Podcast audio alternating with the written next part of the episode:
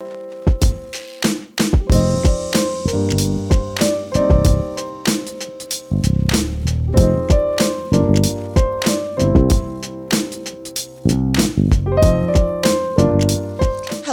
and welcome to the Franchise Life. I am your host, Stacie Shannon. Today we have a very special guest, Cary Tober, who is the Vice President of Franchise Development for the Milkshake Factory. Welcome, Cary. What's up, Stacie? Good morning. I know. Well, thanks for the swag to begin with. I love repping the brand. To show up and show out today. Yeah, no kidding. And you even brought some goodies with you that I'll get to dig into after the podcast. We'll do an official taste test right Yes, after we're done talking. that sounds fantastic. Awesome. So, okay, the Milkshake Factory.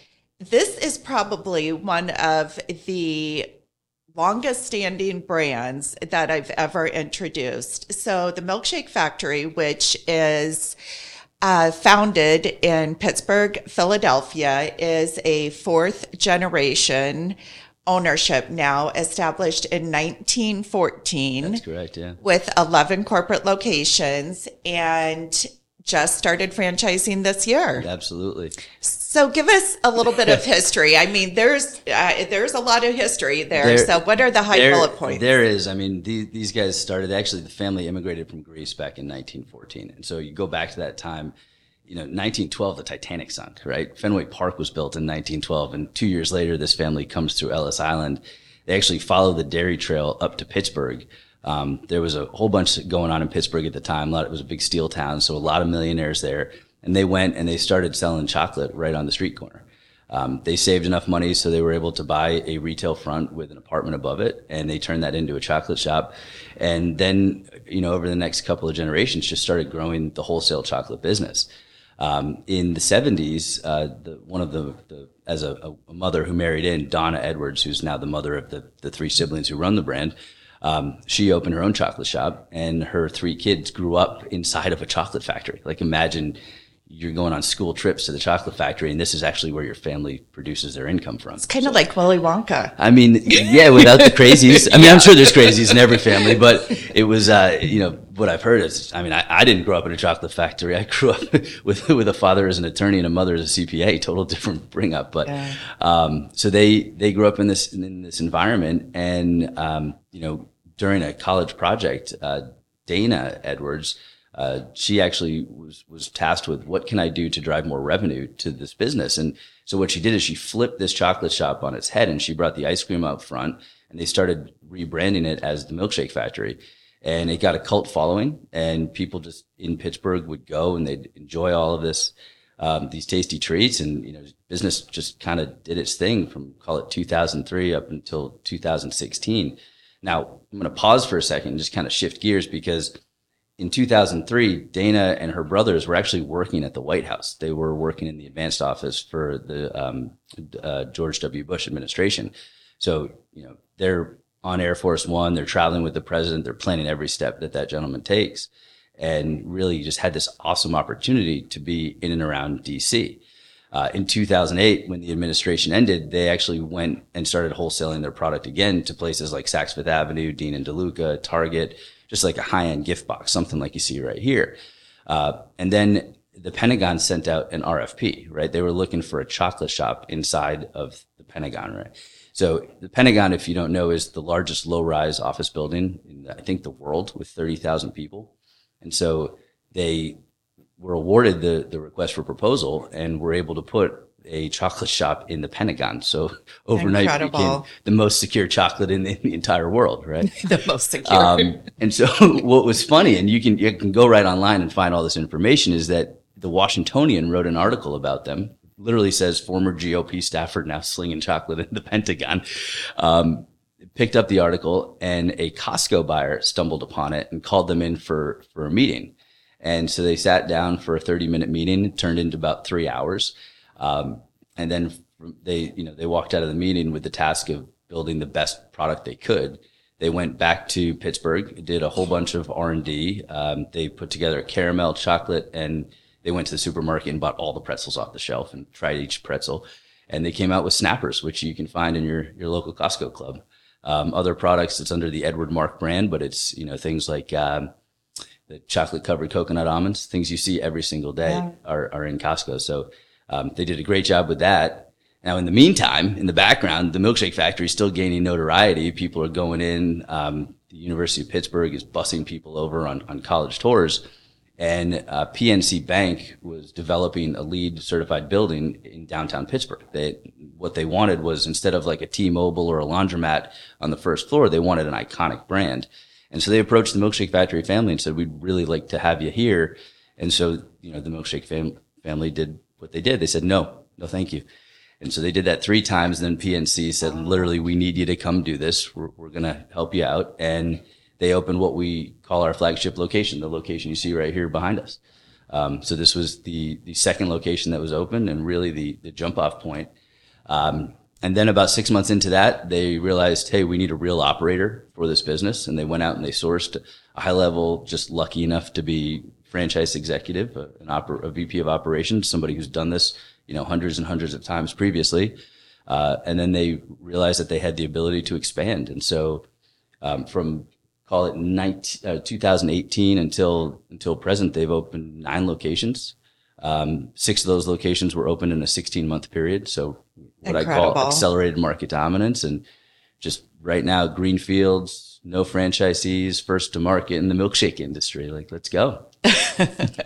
Wow, I asked for a history lesson and I definitely got one. when you said Titanic in 1912, I'm like, that really puts it into perspective. Kind of anchors it, right? Yeah, it Pun does. intended, How long I guess, this has been around. It's crazy. Yeah. Um, love the look and feel. So it, it kind of takes you back in time. Well, I'm a little bit older than you, but it has know. that old ice cream shop feel with a modern flair Yeah, to it's me. classic, timeless. It's like it's like a warm hug from an old friend. It Oh, feels so like good when you walk in there. Because the cool part is right here. We're, we're standing at the door, and if you're if you're standing at the counter looking out, um, everybody's walking in with a big smile on their face, and all you have to do is just for the you know, two minutes that they're in the shop, just keep that smile on their face. Yeah. And who, I mean, a milkshake makes everybody feel good, right? But, and there are dairy free options too. All right, for anybody who, who doesn't think it feels good. Which I, I, that was a question. So you beat me to it because I am lactose intolerant. So I would be one of those that need a dairy free option. So about four percent of our business is dairy free, and it is some of the best dairy free product I've ever had. Awesome. Okay. So we have complete green space. I mean, this is by all means a proven concept. Yeah. It, they've replicated this model 11 times over locally within the Philadelphia area. And so for an individual that is looking for an investment, Yep. why Milkshake Factory? Well, uh, to your point, so this is something that they've they've proven the multi-unit concept over and over. Um, Pittsburgh, sorry to correct you, but Pittsburgh, right, is the 68th largest city in our country. It's only got 300,000 people on it. So if you're looking for an investment and you you think at a pretty large scale, you can understand that Pittsburgh is is not a Orlando, it's not a Dallas, Texas, it's not a New York City. So there's real upside potential. Um, and the cool part of it is if you look into our, our literature, into our franchise disclosure documents, we've really been able to provide a lot of clarity and transparency as to what the numbers look like with inside the business. Uh, my personal background, I was, uh, when I started in franchising, I was in the food and beverage space. I worked with a butcher shop concept and I was lucky to be surrounded by a whole bunch of executives in, you know, what I'd call the fast casual and quick serve industry. And they taught me all about not just P and Ls, but day parts and average ticket and, and daily transactions. And so we were able to pull all that from um, the POS system over at Milkshake Factory and provide that in, in our, what we call an item 19. So I get a lot of, and thank you for correcting me. I don't know why I keep saying the other word, It's but it's right. Pittsburgh. My homeboy over here is wearing a Pittsburgh hat. oh, yes. um, okay. So I work with a lot of individuals that are interested in a lot of different segments of Sure. the franchise industry. Food and beverage for me tends to be one of the tougher ones. Yeah. Because in just a couple, you know, these, th- this is just reality. Higher employee count, Yep. higher turnover, and uh, more significant build out with hoods and fryers. And, you know, it's just way more extensive. Yeah, of course. So talk me through um, you know, if if you have a prospect that are, is concerned about those things, how would you talk them through it? Yeah, and great question because that was the exact concern that I had when I got the phone call from from our partners saying, "Hey, we got a new brand for you." Um, again, know all about the food space, and so when I heard about this and saw the the website, I'm like, "This is going to be expensive." Uh, but the latest iteration uh, that will be the franchisable product, we open for about five hundred and fifty thousand dollars, and that's including everything to get you going and the franchise fee. So um, that kind of put it to bed. In certain municipalities, you will need a grease trap, but you don't need hoods. There's no hot cooking that's going on, right? So it's all refrigeration and, and managing the the, uh, the ice cream making process, which is really cool. The ice. Can I talk about the ice cream making process for you a second? absolutely can. Because this is this is one of the things that like blows my mind. And if anybody knows about um, food manufacturing, if you've ever been to an ice cream plant, um, you'll you'll go in there and you'll see that they're only making one actual flavor of ice cream, which is vanilla. And then what they do is they put in these things called inclusions, right? So it's like sugary syrups to make the flavor, or they'll put in like Oreos to make it, you know, uh, what's it called, uh, Rocky Road or cookies and cream, right? So they've actually taken that process and put it in store. So everything starts with a vanilla ice cream base, which is really exceptional and put together by um, forget his title, but we'll just call him the Dairy Master of Penn State or something like that, the director of dairy. Um, but some some guy who in way upstream in the ice cream business, but they do all the production in house. And then what they do is when you order the milkshake, they're actually taking the metal tin and they're adding the syrup and the inclusions right there before they put it into the spindle. Pretty cool. Very cool. You So- probably know more about ice cream now than you ever thought you would. Uh, yeah. Yeah. yeah. Coming from the meat industry, this is this is a whole different side of the equation. so, employee count. Yeah. So we're looking 12 to 15, uh, and they stagger out in what I call four different stages. So you have your hourly employees, that's your entrance level. Um, when they make it about 90 to 120 days, you're usually bringing them up to what we'd call like a supervisor level. And then from there, we have assistant managers. Most stores are run with assistant managers, and then you have a general manager overseeing multiple locations. All right. And, you know, I could see at the end of the day, this would be a place where individuals would want to work. Yeah. And, you know, it's not like you're uh, at a McDonald's flipping burgers or something. I mean, you're, you're happy. Yeah, you're not here. pushing buttons on Right. microwaves. You're walking in and people are greeting you. They're excited because Yep. it's they're buying chocolate and, and ice cream. Absolutely. Okay, so we've talked about employee count. We've talked about the total investment.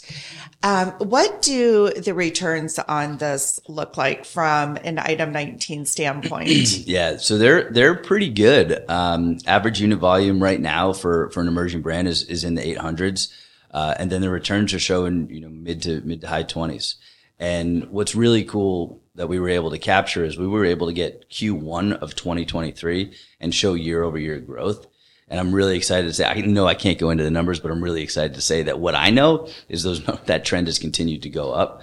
Um, unfortunately, you know, up in the Northeast, it's COVID was still a thing for about 15 months, and I, I hate to have to talk about it, but even our 2022 numbers show increasing as we go throughout the year, and this year has just been even higher than what we've expected. So we're just we're super excited as to what's going on here. Well, that's fantastic. So, I mean, having visibility into a lot of different brands and the financials that they show in their item 19 in the franchise disclosure documents.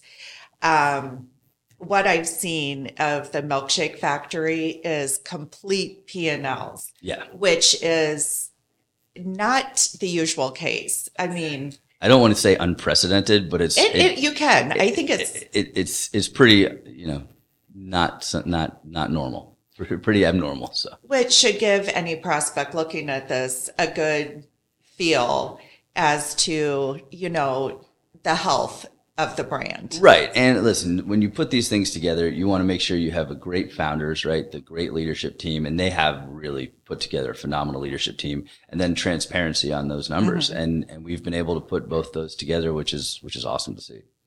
So, Cary, when you're looking for individuals and considering partners in the Milkshake Factory, what does the ideal candidate look like? Yeah, well, we're definitely looking for somebody who's a part of their community, uh, someone who can be a good leader. Um, I, I'll give you a little background story. So when I was younger, I was a DJ and a pizza guy. Jeez. and sorry, but but but it's it's relevant I here because that, Cary, because though. if you're a DJ or a pizza guy, you can get in anywhere. You just show up and they're like, "Oh, come on in. You're the DJ. Yeah, you- gate goes up, right?" Um, same type of feeling, but with chocolate, right? So like, if you're going to be in your community, you want to be the one who's like paying for your parking with chocolate, right? You want to be known as the chocolate person in your community or the milkshake person.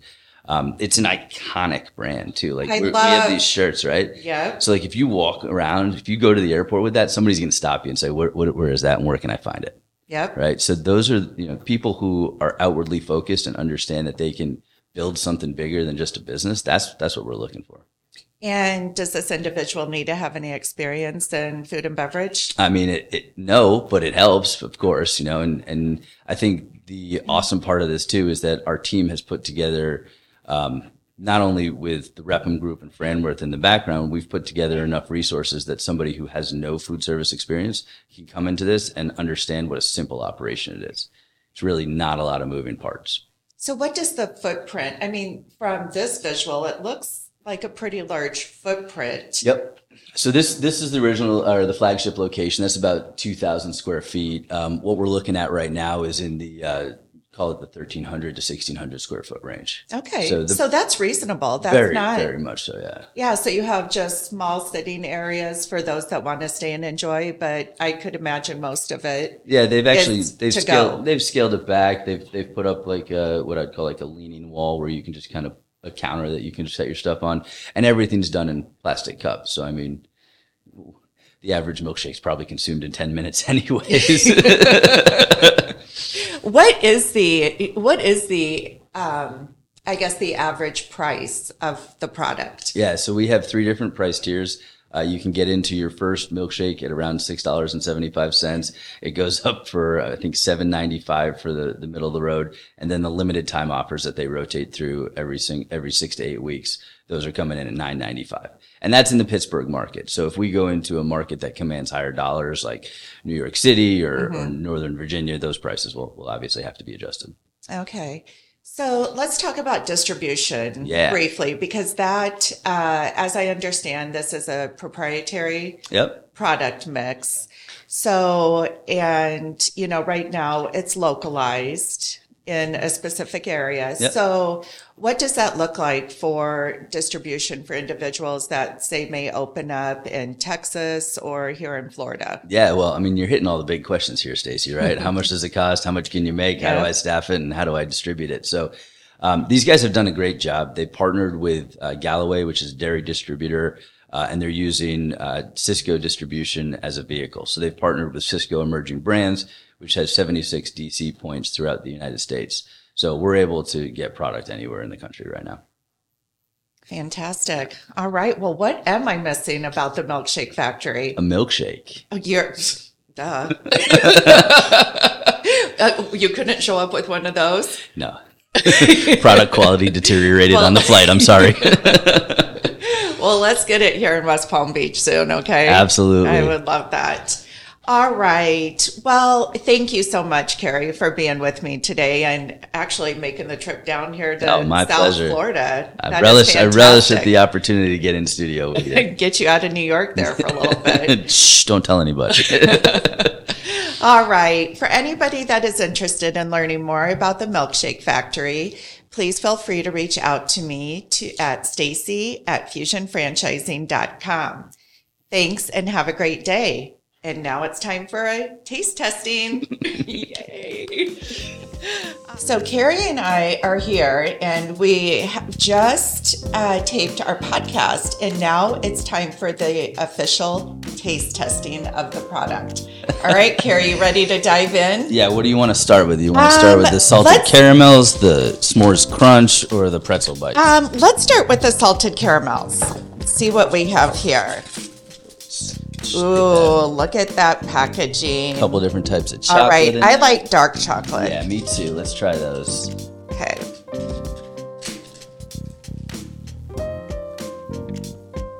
You eat the whole thing? I just want have it all in. All right. That's really. I was gonna have caramel coming out. yeah, out. I'm out so. of home. This is really good. That's really good. Very good. Oh, wow. Well, this is breakfast for me. Well, they nailed that caramel. Uh huh. It's chewy.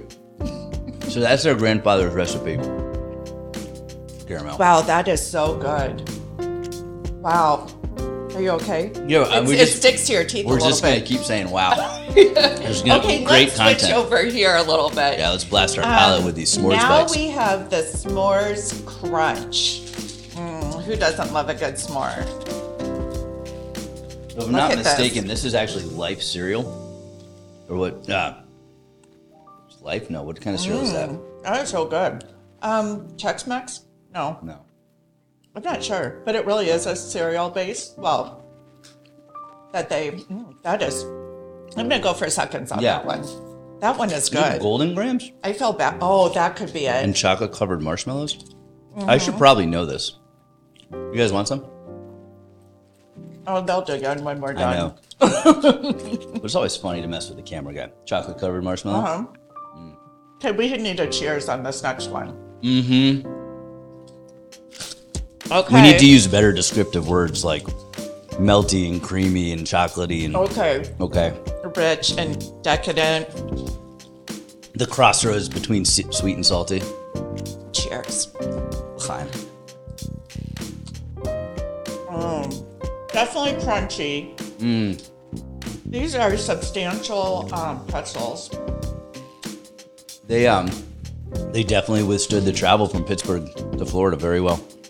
A lot so of we have a mix of dark chocolate and milk chocolate We do. on these. They're sweet and salty. I love it. All right. All right, let's vote. Which one did you like the best? I know where I went. Right here. You did? Yeah. You know, I love those, but I honestly have to say I love the mix and the s'mores. All right, cool. That's for you. That's for me. That's for the That's for guy. them. All right. and that ends the official taste testing of the chocolates from the Milkshake Factory.